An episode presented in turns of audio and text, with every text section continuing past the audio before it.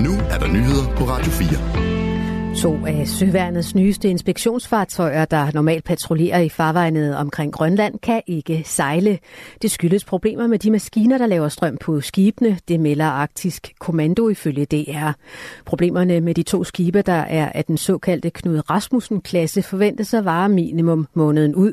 På det ene skib er maskinen, som laver strøm, helt gået i stykker, mens den er delvist i stykker på det andet skib.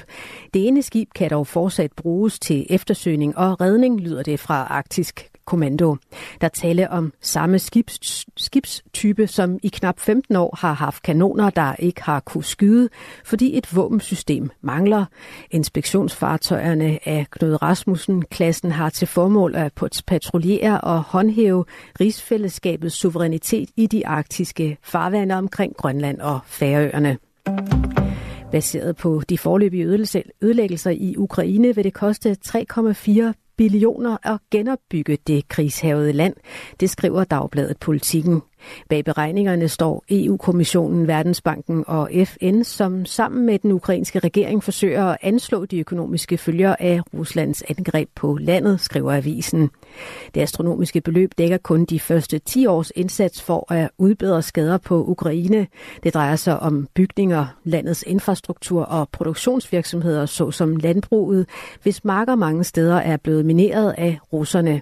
Blandt andet er ti procent af landets boliger også beskadiget eller fuldstændigt ødelagte.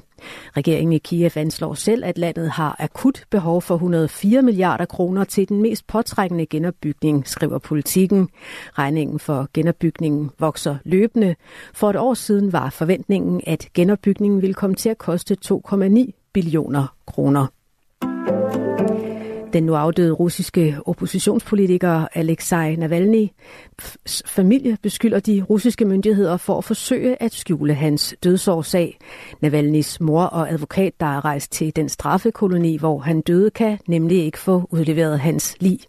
Det sagde Navalny's talskvinde Kira Yarmish til Reuters i går, skriver T V to. Ifølge talskvinden har Navalny's advokat fået at vide, at livet ikke bliver overdraget til familien, før alle undersøgelser er gennemført. De russiske myndigheder regner med, at resultatet ligger klar i næste uge.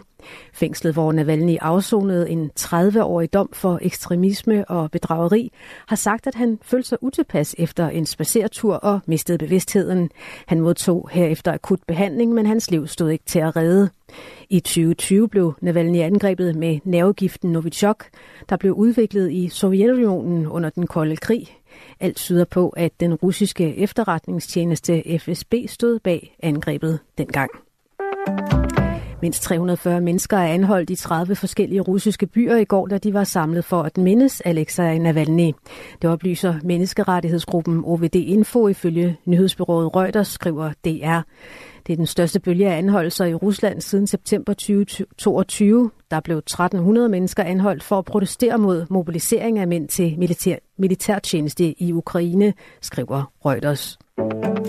Trods international kritik holder Israels premierminister Benjamin Netanyahu fast i planer om en militær offensiv mod byen Rafah i det sydlige Gaza, det skriver nyhedsbureauet D P A. Han fremhæver, at Israel ikke har tænkt sig at bukke under for international pres.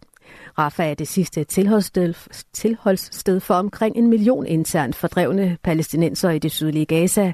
Meldingen om en offensiv mod byen har udløst advarsler og bekymring fra flere andre lande.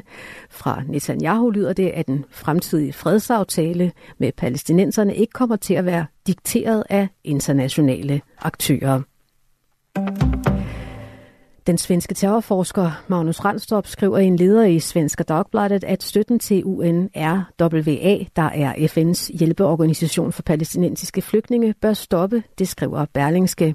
En mistanke om, at mindst tolv af organisationens over femogtyve tusind medarbejdere var involveret i Hamas' angreb mod Israel syvende oktober, har fået flere lande til at trække støtten, og det mener terrorforsker Magnus Randstorp er det rette at gøre. I stedet mener han, at U N H C R, et andet F N-organ med fokus på flygtninge i hele verden, bør tage over.